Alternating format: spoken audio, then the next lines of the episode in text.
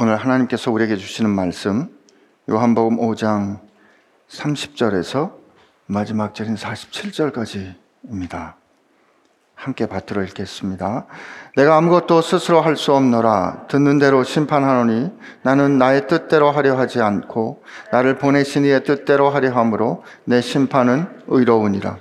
내가 만일 나를 위하여 증언하면 내 증언은 참되지 아니하되 나를 위하여 증언하시는 이가 따로 있으니 나를 위하여 증언하시는 그 증언이 참인 줄 아노라.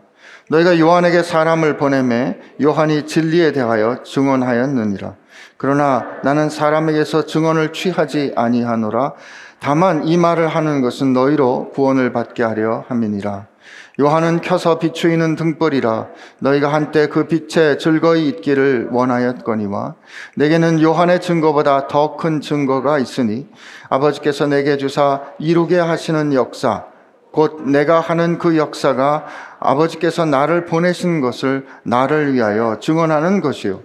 또한 나를 보내신 아버지께서 친히 나를 위하여 증언하셨느니라 너희는 아무 때에도 그 음성을 듣지 못하였고 그 형상을 보지 못하였음에 그 말씀이 너희 속에 거하지 아니하니 이는 그가 보내신 이를 믿지 아니함이라. 너희가 성경에서 영생을 얻을 줄 생각하고 성경을 연구하거니와 이 성경이 곧 내게 대하여 증언하는 것이니라. 그러나 너희가 영생을 얻기 위하여 내게 오기를 원하지 아니하는도다. 나는 사람에게서 영광을 취하지 아니하노라. 다만 하나님을 사랑하는 것이 너희 속에 없음을 알았노라. 나는 내 아버지의 이름으로 왔음에 너희가 영접하지 아니하나 만일 다른 사람이 자기 이름으로 오면 영접하리라. 너희가 서로 영광을 취하고 유일하신 하나님께로부터 오는 영광은 구하지 아니하니 어찌 나를 믿을 수 있느냐? 내가 너희를 아버지께 고발할까 생각하지 말라. 너희를 고발하는 이가 있으니 곧 너희가 바라는 자 모세니라. 모세를 믿었더라면 또 나를 믿었으리니 이는 그가 내게 대하여 기록하였음이라. 그러나 그의 글도 믿지 아니하거든 어찌 내 말을 믿겠느냐 하시니라. 아멘. 하나님 오늘 또 주님께서 하셨던 말씀 앞에 섭니다. 쉽지 않은 말씀 우리가 대할 때마다 내가 이해할 수 있는 말씀, 내 마음에 드는 말씀만 붙잡는 것이 아니라 두렵고 떨림으로 말씀하신 그대로를 받을 수 있는 마음 저희 가운데 허락하여 주옵소서. 많은 사람들이 애쓰고 노력하지만 마침내 진리에 이르지 못한다고 하신 것 기억합니다. 저희들 어, 소득 없이 그저 분주히 사는 것도 말씀을 대하는 것이 아니라 정말 한 말씀이라도 진리에 이르는 영광, 그 기쁨, 감격을 우리 가운데 허락하여 주옵소서. 예수님의 이름으로 기도합니다. 아멘. 오늘 시작되는 이 본문의 말씀 30절은 이렇게 되어 있습니다. 내가 아무것도 스스로 할 수 없느라 듣는 대로 심판하노니 어, 나는 나의 뜻대로 하려 하지 않고 나를 보내신 이의 뜻대로 하려 함으로 내 심판은 의로우니라. 이 말씀 어, 지난주에 읽었던 19절에 있는 말씀과 어, 구조가 비슷합니다. 그러므로 이 말씀은 지난주에 우리가 읽었던 유대인들이 예수님께서 하시는 일과 또 그 일에 대하여 예수님께서 하셨던 반응. 다시 한번 요 맥락을 조금 기억하면 38년 동안 병자됐던 사람을 안식일에 고치셨어요. 그리고 그것도 어떻게 고치셨어요? 일어나 자리를 들고 걸어가라 하시는 안식일에 일하지 말라는 어, 안식일의 규례를 깨뜨리는 것과 같은 명령을 통해서 그를 고치십니다. 그에게 어떤 믿음이나 그에게 어떤 어, 주님께서 그 말씀을 합당히 그래 네가 이렇게 하는 걸 보니까 내가 내게 어, 치유 너를 고쳐주마 하는 어떤 그런 원인이 그에게 있었던 것이 아님을 우리는 알고 있습니다. 자기를 고쳐주신 이가 예수님 예수님이신 것조차 그가 몰랐으니까요. 그리고 예수님을 알고 그는 예수님을 고발하는 사람처럼 되지 않았습니까? 그러니까 우리를 향한 하나님의 긍휼, 도탄에 빠져 있는 인생을 향하신 하나님의 개입, 그 우리에게 원인이 있지 않은 하나님의 사랑의 결정에 따른 행동을 보여주셨죠. 그리고 사람들이 안식일에 그렇게 하는 것이 옳지 않다라고 말할 때 뭐라고 말합니까? 내 아버지께서 지금까지 일하시니 나도 일하신다라고 주장하심으로 말미암아 사람들이 예수님의 주장을 어떻게 판단했어요? 그가 안식일의 규례를 깼기 때문에 예수님을 핍박했는데 이제는 하나님을 내 아버지라고 말씀하심으로 말미암아 그가 자기가 하나님과 동등됨을 취하려 했다라고 예수님을 죽이기로 노력했습니다. 그런 사람들 앞에서 예수님께서 하셨던 말씀이죠. 그죠? 아버지, 나는 아버지께로부터 보냄을 받은 자이기 때문에 아버지께서 보여주시는 것을 내가 보지 않고는 아무것도 일하지 않는다라는 보내신 이에 대하여 보냄 받은 자가 전적으로 의존하고 온전히 순종하시는 모습을 보여주셨습니다. 그러나 아버지는 그의 뜻을 사랑하심으로 아들에게 보여주셨기 때문에 그 사랑 안에서 아들은 기 꺼이 자기의 의지를 다하여 아버지의 뜻에 순종함으로 말미암아 순종을 통하여 사랑을 고백하고 그러므로 아버지는 그가 원하는 대로 생명을 살리기로 그리고 그에게 심판을 맡기시는 온전한 위탁이 일어나는 이것을 통하여 예수님과 하나님이 서로 온전히 하나로 동거하고 계심을 우리에게 보여주시고 그 주장을 하신 거예요. 지난주에 이 말씀을 우리가 들으면서 우리는 예수님이 어, 스스로를 어떤 분인가라고 주장, 주장하신 바를 본 겁니다. 그러므로 우리가 그 예수님의 주장에 대해서 어, 그것을 예수님이 주장하신 크기와 예수님이 주장하신 무게만큼을 가지고 우리가 그것을 그 증언 앞에, 그 주장 앞에 서서 우리가 그 말씀을 인정하고 받아들일 것인가, 말 것인가를 결정해야 한다고 말씀드렸습니다. 예수님의 말씀이 주장이 왜 중요한가 하면은 그것이 우리의 현실하고 다이기 때문에 그렇습니다. 예를 들면 이것도 마찬가지예요. 여러분께 한번 여쭙습니다. 예수님께서 여러분을 위하여 예수님의 생명을 주시고 여러분은 그 예수님의 생명을 주심으로 말미암아 바꿔 말하면 하나님이 죄에 팔렸던 여러분들을 그 아들의 생명으로 값주어 사셔서 여러분을 하나님의 자녀, 소유로 삼으셨다는 사실을 믿습니까? 예, 아멘이시죠. 진짜 믿습니까? 근거가 뭐예요? 성경이죠, 그죠? 그러면 예수님의 죽음이 어떻게 나를 위한 죽음이 되는가 하는 그 연결점 말이에요. 예수님께서 십자가에 죽으셨던 그 사건은 2000년 전에 유대 땅, 팔레스타인, 어느 한 지역에서 일어난 그 사건인데 그 사건이 그 역사, 시간과 공간을, 공간을 초월해서 오늘날 왜 우리를 위한, 여러분과 나를 위한 사건이 되냐고요. 우리가 그렇게 믿기 때문에 예수님, 그 예수님께서 죽으신 것이 나를 위한 죽음으로 내가 믿습니다. 라고 믿기 때문일까요? 그렇다면 예수님의 죽음이 우리를 위한 죽음이 되는 근거가 어디 있냐면 우리가 믿는 우리의 믿음 때문이 되는 거예요. 아닙니다. 아닙니다. 그 믿음 때문이라고 생각하니까 우리가 날마다 불안한 거예요. 어느 날 성경 말씀도 우리가 잘 보고 아침에 일어났는데 예수님 이름이 먼저 나오고 누가 나를 욕했는데 아, 사랑으로 용서하고 그런 날은 그렇지 내가 예수님을 믿지 하고 안심이 되는데 어느 날 아침에 일어나서 한심부터 푹 나고 하, 죽겠다. 버터 먼저 나오고 아내가 나한테 뭐라고 건면했는데 그게 짜증 나는 이 잔소리로 들리고 용서도 안 되고 그런 날은 하, 난 예수님을 믿는 믿음이 있는 건가? 예수 믿는 사람 맞는가? 하는 날은 불안한 거죠. 내가 예수 믿는 사람이 된 게 내 믿음에 근거한 것이라면 불안해요. 항상 불안해요. 그리고 언제까지 모르겠다? 죽을 때까지 모르겠는 거죠. 죽어야 아는 거지. 여러분, 그렇지 않습니다. 예수님의 생명을 내어주심이 왜 나를 위한 것이 되는가는 그분이 그렇게 말했기 때문에 그래요.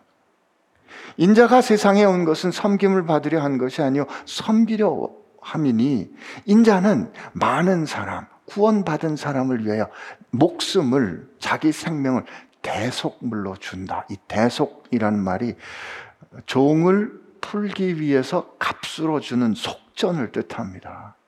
예수님은 예수님의 죽음을 그런 의미로 해석해서 의미를 부여해서 말씀하셨어요. 아버지, 나는 아버지께서 나를 구하라고 주신 이들을 위하여 내 생명을 내어 줍니다.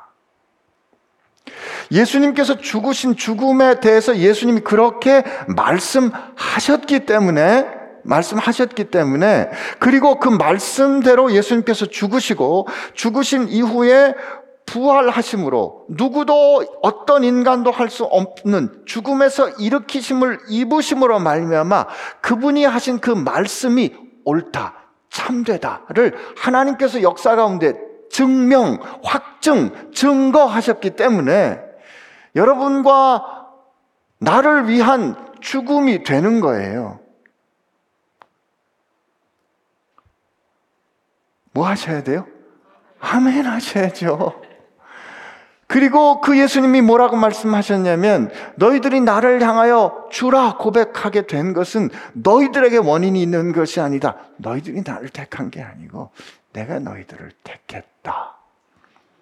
라고 그분이 말씀해 주신 그 말씀이 있기 때문에 내 감정이 흔들리고 내 감정이 때로는 내가 예수 믿는 사람 맞는가라고 의심스러워도 때로는 부끄러워도 누가 증언해 주시는 거냐면 성령께서 증언해 주시는 이것이 신도된 성도된 여러분과 제 인생이요 우리가 누구인가 하는 그런 것이죠. 그러니까 지난주에 예수님께서 나는 누구이다 라고 주장하신 그 주장을 우리가 그러므로 그 크기만큼 크고 무게만큼 받아들이는 이 결정은 그렇게 간단한 결정이 아닙니다. 얼마나 쉽지 않은 결정이겠어요? 근데 이제 그렇기 때문에 나는 아버지께로 보냄을 입은 사람으로서 그분이 보여주시는 대로 행하고 그러므로 내가 하는 심판은 참되다라고 말씀하신 오늘의 이 30절의 말씀은 19절과 연결돼서 이렇게 어, 괄호와 같이 어, 지금 예수님의 자기 주장을 묶어주기 때문에 30절을 앞에 문단에 넣어서 읽기도 합니다. 그러나 오늘 뒤에 또 30절을 이렇게 읽어 오늘 우리처럼 읽는 이유는 이제 예수님께서 그렇게 말씀하신 그 주장이 옳은가 하는 그 옳은가를 증언 혹은 증거를 통해서 지금 확인하시는 거예요. 그것은 당대에 당대 일종의 법정에 어, 쓰인 것 같습니다.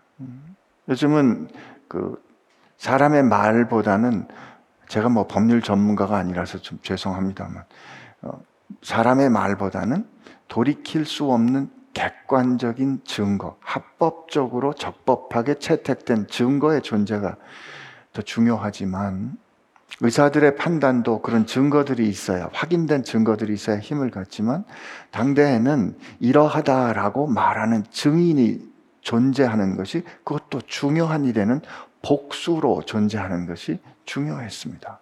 예수님께서 내가 이렇게 말한 내 주장에 대해서 이러한 증인 혹은 그들의 그 증인들이 말하는 증거가 있다라고 오늘 들려주시는 거예요. 쉽지는 않습니다.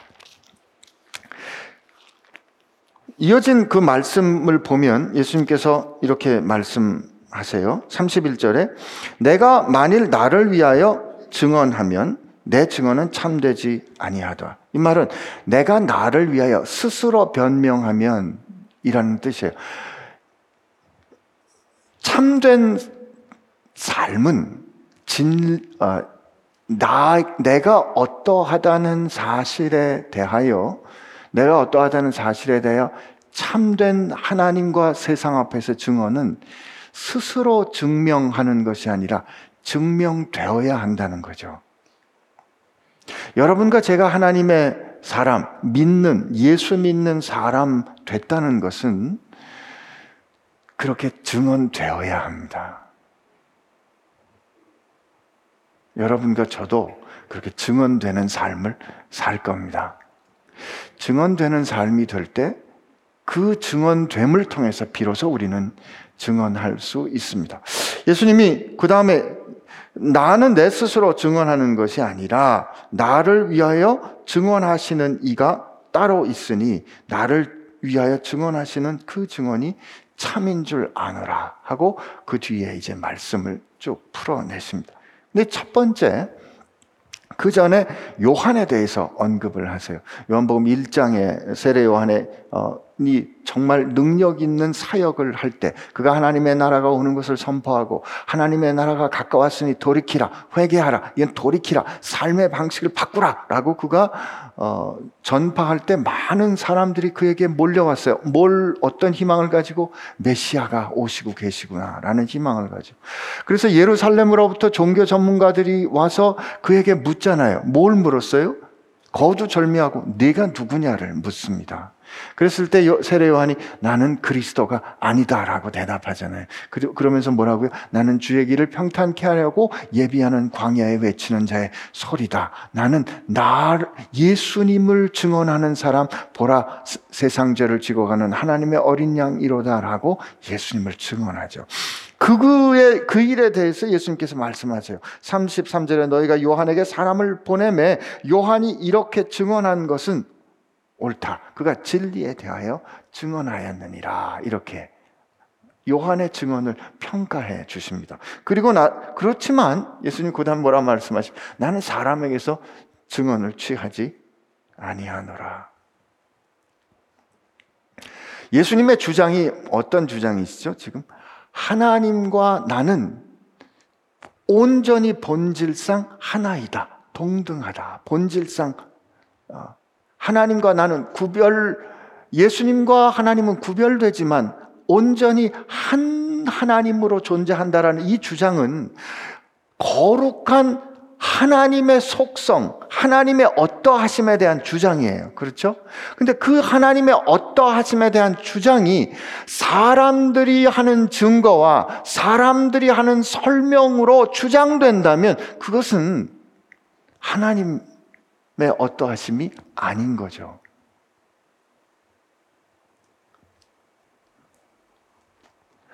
하나님의 일에 대하여 사람이 설명을 할 수 있다는 것은 이건 모순입니다.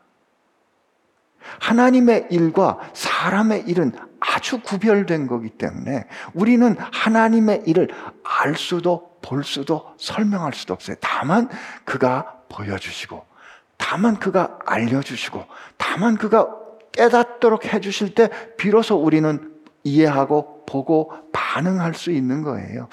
사람이 증언할 수 있는 어떤 것이라면 내가 여러분께 오늘 성령 충만을 보증하겠습니다. 이거 이단입니다.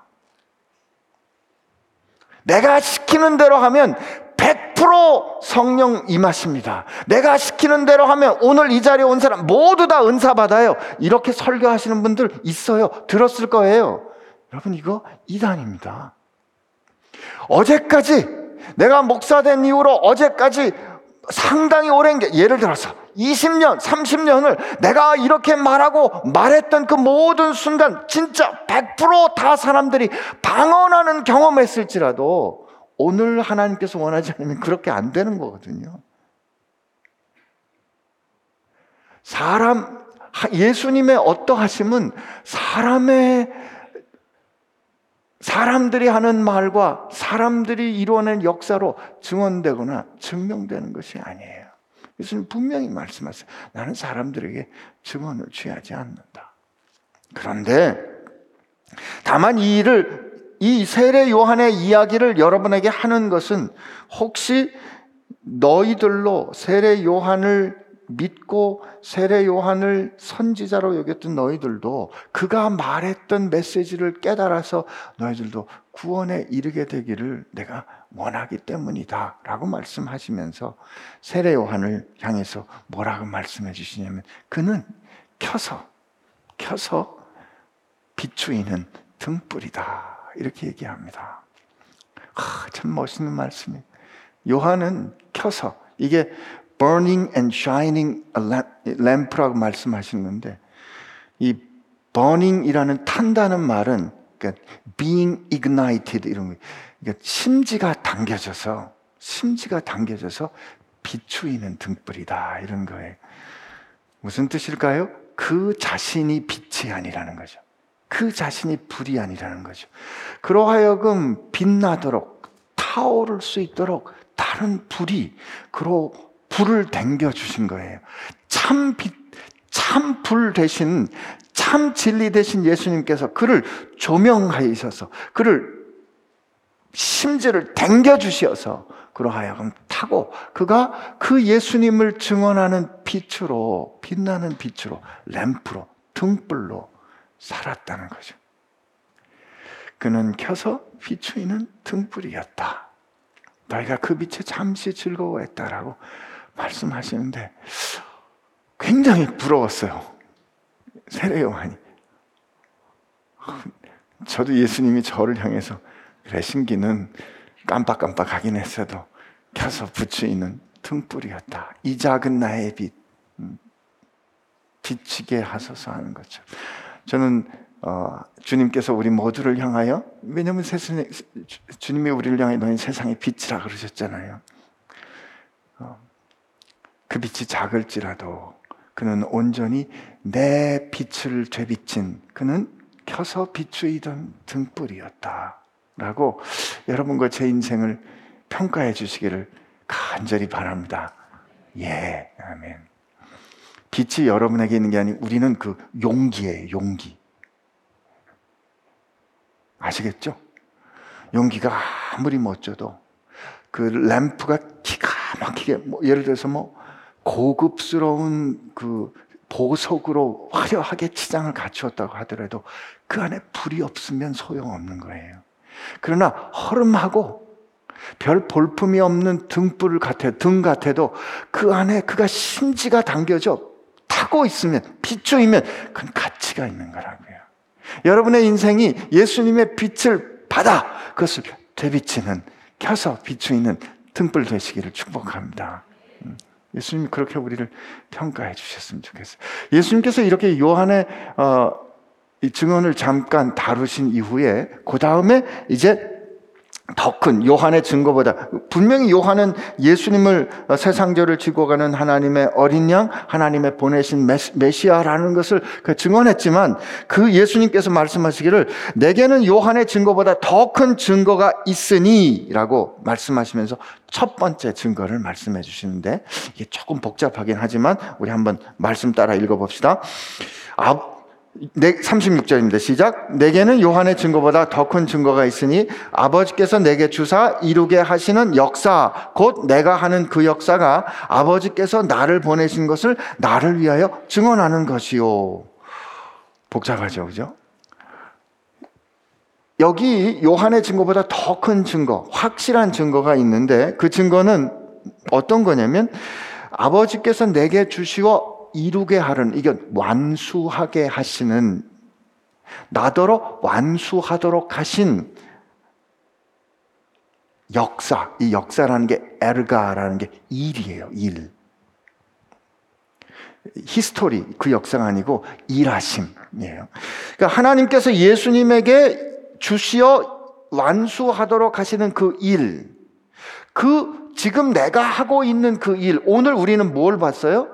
38년 된 병자를 고치시는 그 일을 봤죠. 그죠? 그리고 복음서 전체를 통해서 우리는 결국 예수님께서 십자가를 지시고 하나님의 말씀대로 죽으시고 다시 부활하신 그 모든 것을 예수님께서 요한복음 17장 14절에 기도하실 때 4절에 아버지 아버지께서 내게 하라고 하신 일을 내가 행하고 다 이루어 아버지께 영광을 돌렸습니다 하신 그 일 말이에요. 그 일. 그런데 그 일이 어떤 걸 증언해 주시냐면 나를 아버지께서 나를 보내신 것을 나를 위하여 증언한다 이렇게 말합니다. 우선 어, 이 말씀을 이해할 때 첫 번째 우리가 어, 살펴야 하는 것은 예수님은 항상 당신을 생각하실 때 아버지와의 관계를 통하여 생각하셨습니다. 무슨 뜻이냐면 아버지께서 나를 보내신 것을 그러니까 지금 나를 위하여 혹은 이건 나에 대하여 증언하시는 건데 나를 위하여 나에 대하여 증언하는 것이 뭐냐면 나는 곧 아버지께서 나를 보내셨다는 사실을 내가 하는 일이 증명하는 것이다라고 말씀하세요.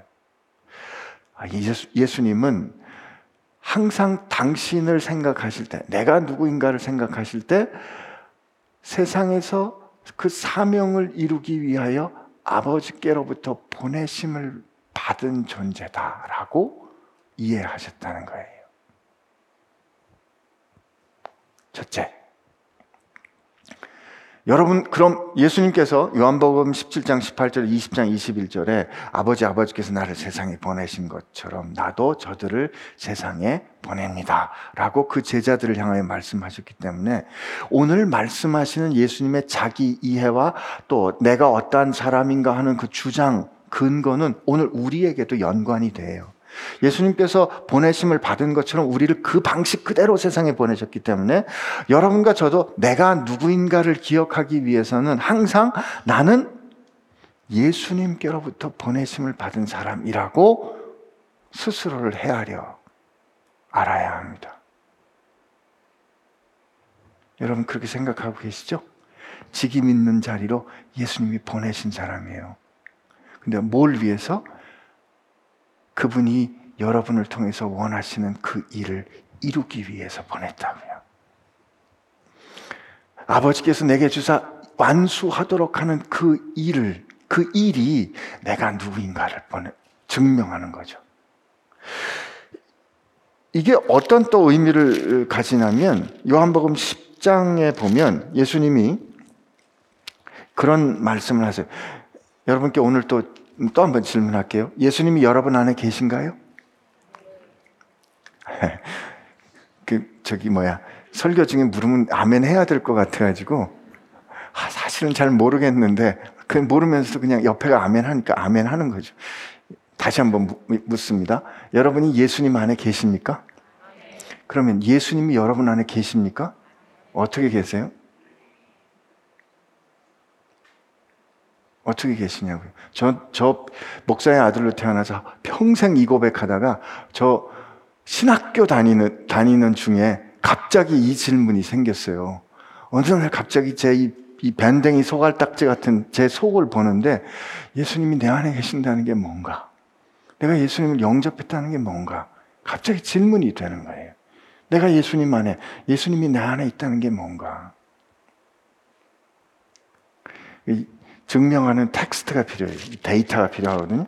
요한복음 10장에 예수님이 이렇게 말씀하세요. 37절에 만일 내가 내 아버지의 일을 행하지 아니하거든 나를 믿지 말려니와 38절 내가 행하거든 나를 믿지 아니할지라도 그 일은 믿으라. 오늘 예수님께서 그 일이 뭐라고요? 내가 누구인가를 증언하는 거라고 그랬잖아요. 그러면 너희가 아버지께서 내 안에 계시고 내가 아버지 안에 있음을 깨달아 알리라. 예수님이 아버지 안에 계시고 아버지가 예수님 안에 있음이 뭐로 증언된다고요? 그가 하시는 일. 그러므로 오늘 우리가 세상에 나가서 살면서 내가 누구인가? 내가 누구인가 결국 내가 예수님 안에 있고 예수님이 내 안에 계시는 우리가 예수님과 함께 동거하는 사람이라는 게 어떻게 증언이 되는가? 나를 보내셔서 나로 하여금 행하도록 하시는 그 일. 그 역사를 통해서 증거된다는 거죠. 우리는 요즘 어떤 세상을 살고 있냐면 월라벨, work and life balance라는 말, 일과 삶의 균형이라는 말과 주장을 가지고 어, 사는 세상에 있습니다. 월, 일과 살, 의 균형 이렇게 말하는 순간 일은 우리의 삶으로부터 분리가 돼요. 그러므로 오늘 우리의 삶에는 어떤 어, 헤아림이 있냐면 일은 다만 내가 사는 것을 위하여 필요한 재정이나 필요한 위치나 필요한 안전을 위한 수단이 되어버리고 말았어요. 그러니까 일은 삶을 위한 보상을 얻는 수단이지 내 삶 그 자체 와는 분리되어 있는 괴로움이라고요. 그러니까 어떻게든 적게 일하고 어떻게든 적게 일하고 많은 보상을 얻는 게 성공이라. 그러나 오늘 예수님 뭐라고 말씀하세요? 내가 누구인가를 증명해 주는 것은 나를 보내셔서 거기에서 행하도록 하시는 그 일이 내가 누구인가를 증명하는 것이고 그 일을 통하여 내가 아버지 안에 아버지 안에 내 아버지가 내 안에 있는 것이 확증되는 증거다라고 말씀하시는 거예요. 오늘 여러분과 내 삶을 한번 생각해 보자고요. 우리가 직장에 나가서 일하는 것만 말하는 게 아니에요. 내가 가정에서 맡고 있는 일, 내가 가정에서 감당 감당해야 되는 지지고 볶는 일들이 있잖아요.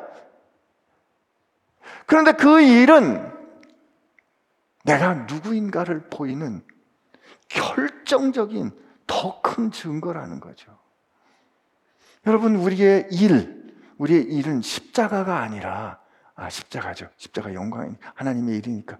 우 리의 일은 부담과 짐이 아니라 내가 누군가를 보이는 하나님의 부르심인 것을 우리가 인정해야 합니다.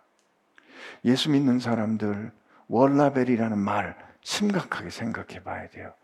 일은 내가 하는 일은 내가 누구인가를 보이는 증거가 됩니다. 예수님이 그렇게 말씀하시고 예수님이 그렇게 사셨어요. 그러므로 우리도 그렇게 살아야 하는 거죠.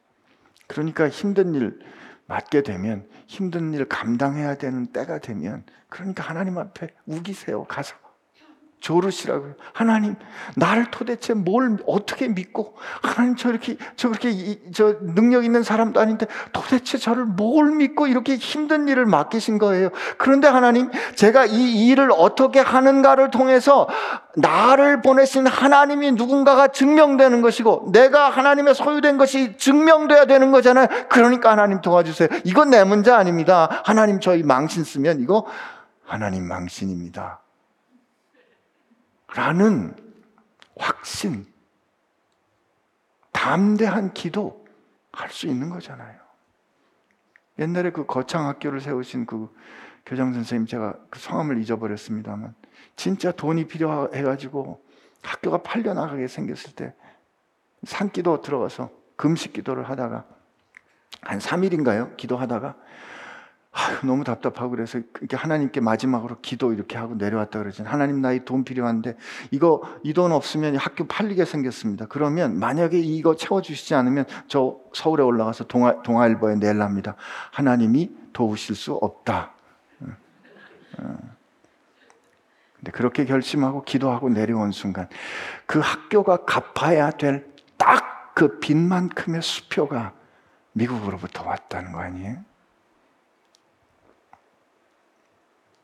여러분, 지금 내가 세상에서 감당해야 되는 일은 내가 죽지 못해 하는 어떤 일이 아니에요. 괴로움이 아니라 내가 누군가를 보이는 결정적인 증거라는 거 잊지 마시고 하나님 그렇다면 나를 믿고 이 어려운 상황에 보내주셨다면 하나님 내가 하나님의 사람답게 사는 그런 사람 되게 해주세요 라고 담대 기도하신 여러분 되기를 바랍니다 둘째 그리고 이제 예수님께서 어 37절에 또한 나를 보내신 아버지께서 친히 나를 위하여 증언하셨느니라. 내가 하는 일, 그 다음에 아버지, 하나님 아버지께서 친히 증거해 주시는데 너희는 아무 때에도 그 음성을 듣지 못하였고 그 형상을 보지 못하였음에 그 말씀이 너희 속에 거하지 아니하나니 그 동거하는 말씀이 너희를 말씀 너희가 갖고 있지 않으니 이는 그가 그가 보내신 일을 너희가 믿지 않기 때문이다 라고 말씀하세요. 이거 이 주장 정말 어려운 주장이고요. 유, 저 유대인 입장에서 보면 도대체 말이 안 되는 얘기. 하나님이 친히 주장하신다니 이게 역사적으로 보면 구약 말라기 선지자 이후로 세례 요한이 오기까지 한 400년 정도 되는 그 신구약 중간 시대에 말씀이 없었거든요. 말씀을 듣지 못했거든요. 그들이 그렇게 하나님의 말씀을 읽고 토라를 외우고 암송하고 규례를 지키려고 했음에도 불구하고 그 전에 하나님의 사람들 아브라함이 야곱이 그 야곱이 그 실수 많고 지렁이 같은 야곱도 하나님을 만나고 하나님의 음성을 듣고 하나님하고 씨름하는 그 경험을 했잖아요. 모세도 다윗도 그 앞을 살았던 많은 믿음의 사람들이 그렇게 하나님의 음성을 듣고 하나님의 음성을 경험하고 하나님과 함께 동거하는 동행을 경험했음에도 불구하고 많은 선지자들이 이렇게 살았음에도 불구하고 오늘 유대인들이 왜 그렇게 하지 못하는가? 하나님이 보내신 일을 믿지 못했기 때문이다라고. 사실 말씀이 육신이 돼서 오신 예수님이 그 앞에 계시고 보이지 않는 하나님의 영광의 본체이신 히브리서 1장 3절에 있는 그분이 그 앞에 있음에도 불구하고 그분이 그렇게 감동하심에도 불구하고 그들이 예수님을 보아도 그가 누군지 깨닫지 못하고 예수님을 말씀을 들어도 깨닫지 못하는 이유는 하나님을 향한 진정한 믿음이 없기 때문이다라고 예수님 설명해 주시는 거예요. 요거는 나중에 같이 보기로 하고 저는 여기서 어떤 어, 격려를 받냐면 데살로니가전서 2장 10절에 그 사도 바울이 데살로니가 사람들에게 이런 말을 합니다. 우리가 데살로니가 2장 10절에 우리가 너희의 믿는 자들 향하여 어떻게 거룩하고 어떻게 옳고 흠없이 행하였는지 에 대하여 너희도 증인이요 하나님도 그러하시도다 이런 말을 합니다. 저는 예수님이 하나님의 독생하신 아들이시다. 그리고 그의 말씀이 옳다. 그가 하신 말씀이 진리다 라는 것을 결국 하나님이 어떻게 증언해 주세요? 그를 죽음에서 일으키심으로 말미암아 확증해 주셨거든요. 결국 최종적으로 하나님께서 확증해 주십니다. 저는 이 말씀이 예수님께서 주셨던 이 말씀이 제게 오늘은 어떻게 용기가 되냐면 세상 우리가 살다 보면요 정말 억울할 때 있어요. 야 정말 나를 몰라줘도 어떻게 이렇게 몰라줄 수 있나? 아니면 나를 모함해도 어떻게 이렇게 모함할 수 있나? 야, 어떻게 이럴 수가 있나? 하는 그때 말이에요. 우리가 이 말을 데살로니가전서 2장 10절에 너희가 증언이고 우리 하나님도 그러하시도다 그랬는데 하나님 그 너희도 잘 모르는데 어떡하죠? 하나님 그때 말씀하신 괜찮아. 내가 증명해 줄게. 예수님이 하나님의 일을 하심으로 말미암아 핍박받고 십자가에 죽으심을 죽으실 때 사람들은 다 실패라고 판단했지만 그것이 하나님의 사랑과 의가 만나는 하나님께서 우리를 향한 당신의 사랑을 확증하시는 증거라고 하나님이 증언해 주시잖아요. 우리도 마찬가지입니다. 세상 살다 억울한 일 당하고 힘들 때 기억하세요. 하나님이 아시고 하나님이 증명해 주신다. 아멘. 그죠? 그 다음에 이제 마지막으로 어, 세 번째가 성경 너희가 성경에서 영생을 얻는 줄을 생각하고 성경을 연구하거니와 이 성경이 곧 내게 대하여 증언하는 것이니라 그러나 너희가 영생을 얻기 위하여 내게로 오기를 원하지 않는다. 이렇게 말씀하세요. 어, 내가 하는 일이 역사가 내가 누구인가를 증명하는 것이고 하나님께서 나를 아버지께서 나를 증언해 주시고 셋째는 모든 말씀이 나를 향하여 증언한다 이렇게 말씀하세요. 어, 공간 복음서에 보면 공통적으로 예수님께서 변화산에 올라가서 어, 두 존재와 더불어 영광 중에 대화하시는 장면을 보게 되죠. 베드로, 요한, 야고보가 그 누구예요? 모세와 엘리야죠. 예수님은 다윗의 자손으로 오셨어요. 다윗은 시가서를 대변하는 예수님이 계실 때 성경 말씀은 어, 토라 모세가 쓴 토라와 모세 오경과 선지서 선지서와 그리고 시가서예요. 근데 그 시가서, 시가서는 다윗을 통해서 예표되는데 다윗의 자손이신 예수님과 토라를 대변하는 모세가 그리고 선지자를 대변하는 엘리야와 더불어 영광 중에 변화되시어 대화하세요. 이 말은 무슨 말이에요? 그 변화되신 모습을 통하여 모든 성경이 예수님을 가리키고 있다라는 것을 보여주시는 거죠. 그리고 누가복음 24장 예수님께서 부활하신 이후에 엠마오로 가는 제자들에게 뭐라고 가르, 말씀해 주시냐면 어, 누가복음 24장 44절 또 이르시되 내, 곧 내, 가 너희와 함께 있을 때 너에게 말한 바 곧 모세 율법과 선지자의 글과 시편에 나를 가리켜 기록된 모든 것이 이루어져야 하리라 한 말이 이것이니라라고 말씀하시므로 이 구약 전체가 오실 예수님을 대망하고 있음을 가르쳐 주는 겁니다. 그러므로 우리가 우리에게 있는 이 두 두 개의 증거는 testament, Old Testament and New Testament. 이 testament는 다른 말로 하면 증언이에요. 증언. 혹은 증거의 약속이 되는 거죠. 예수님께서 하나님께서 인간을 구원해 가시는 하나님의 역사와 경륜을 예수님을 바라보도록 증거한 것이 예수 그리스도의 현실을 통하여 다시 해석되어 고백된 게 신약이라고요. 그러니까 오늘 예수님께서 이 성경이 다 네 개를 향하여 나를 가르쳐 지목하고 있는데 왜 그들이 그렇게 성경을 연구함에도 불구하고 깨닫지 못하는가? 영생을 얻지 못하는가? 그들이 내게로 오기를 원하지 않는다. 이 그들이 내게로 오기를 원하지 않는다, 혹은 그들은 하나님이 보내신 일을 믿지 않는다의 설명을 어, 41절, 47절에 조금 길게 해 주십니다. 어떤 뜻인가 하면 예수님이 이런 말씀을 하세요. 나는 사람에게서 영광을 취하지 않는데 그 다음에 44절에는 너희는 서로에게서 영광을 취한다. 너희가 서로에게서 영광을 취하지, 취하고 유일하신 하나님께로부터 오는 영광을 구하지 않는 너희가 그런 이유는 너희 마음 속에 하나님을 사랑하는 사랑이 없기 때문이다. 이사야서 29장에 보면 이 백성이 입술로는 나를 경외하나 그 마음은 내게서 멀도다 그런 말을 하거든요. 그들이 날마다 예수님의 말, 하나님의 말씀을 연구하고 암송하고 규례를 만들어 지키는데 그들 마음 가운데 그 언약을 주신 하나님의 은혜를 기억하고 하나님께서 그들을 구원해 주신 그 사랑에 대해서 하나님을 특히 뜻 마음과 뜻과 생명을 다하여 사랑하고 있었다면 오늘 예수님께서 행하신 38년 된 병자를 비로소 온전케 하시는 그 하나님의 역사를 보고 그들이 뭐라고요? 그렇게 하신 하나님을 찬양했을 거라고요.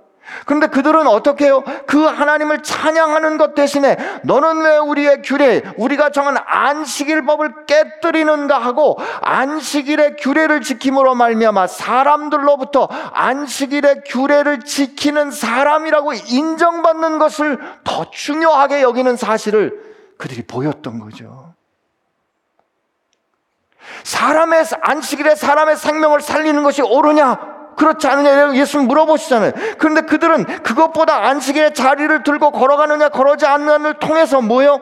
내가 이 공동체에서 율법을 지키는 사람으로 인정받느냐 그렇지 않느냐가 더 중요해진 이 일 말이에요. 그들은 성경이라는 다른 대상을 잘못된 방법으로 나아갔던 거죠.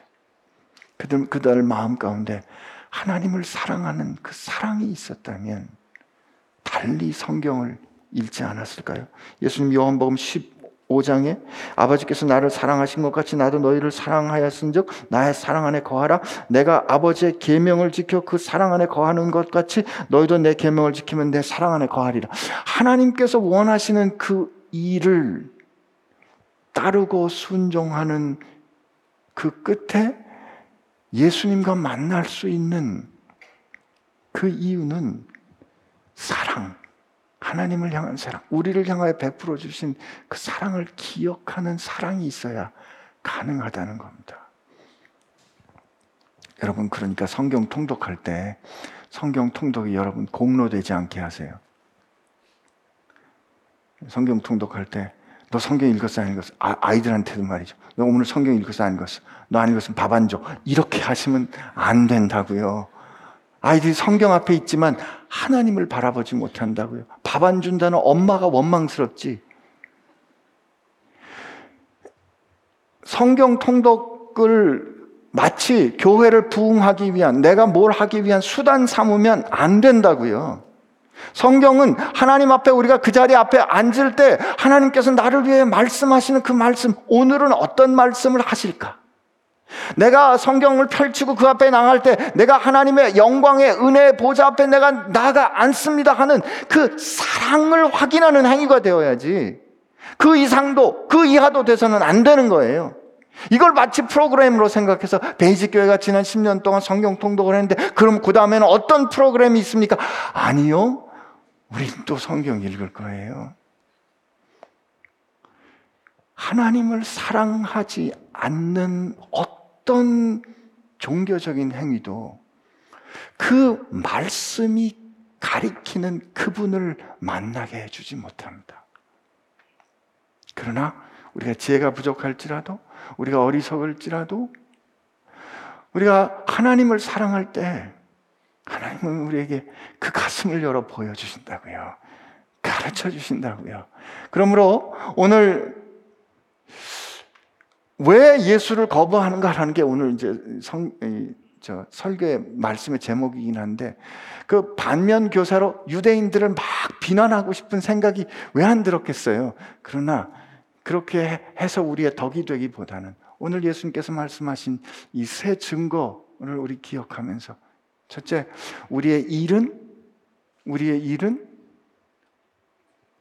살기 위해 억지로 하는 어떤 게 아니라 내가 누구인가를 보낸, 보이는 증거가 된다. 하나님이 나를 이 자리에 보내셨다는 증거가 된다. 그리고 하나님은 아시기 때문에 세상에서 혹시 내가 누구이고 어떤 사람으로 어떤 삶을 살았는지 세상이 증언해 주지 않을 수 있어도 하나님은 마침내 증언해 주신다. 그리고 말씀 앞에 나아갈 때 우리가 그 말씀의 본질, 곧 말씀이신 하나님과 말씀을 통하여 만나야 되는데 그 만나는 열쇠는 하나님을 사랑합니다. 이 말씀을 오늘 예수님께서 우리에게 주신 것이라 믿고 그 영광을 함께 누리게 되는 한 주 되기를 바랍니다. 우리 같이 기도하겠습니다. 하나님 행여나 우리 마음 가운데 우리 스스로 우리의 능력으로 하나님의 사랑을 받아내고자 하는 그런 헤아림이 있었다면 지금 고백하오니 이 어리석음 용서하여 주시고 다만 우리가 하나님의 사랑을 받은 자녀답게 하나님을 받는 사람, 하나님을 닮는 사람, 그리고 보내심 받은 그곳에서 말씀에 순종하여 사랑함으로 순종하여 하나님의 영광을 이루는 사람들 되게 하여 주옵소서. 예수님의 이름으로 기도합니다. 아멘.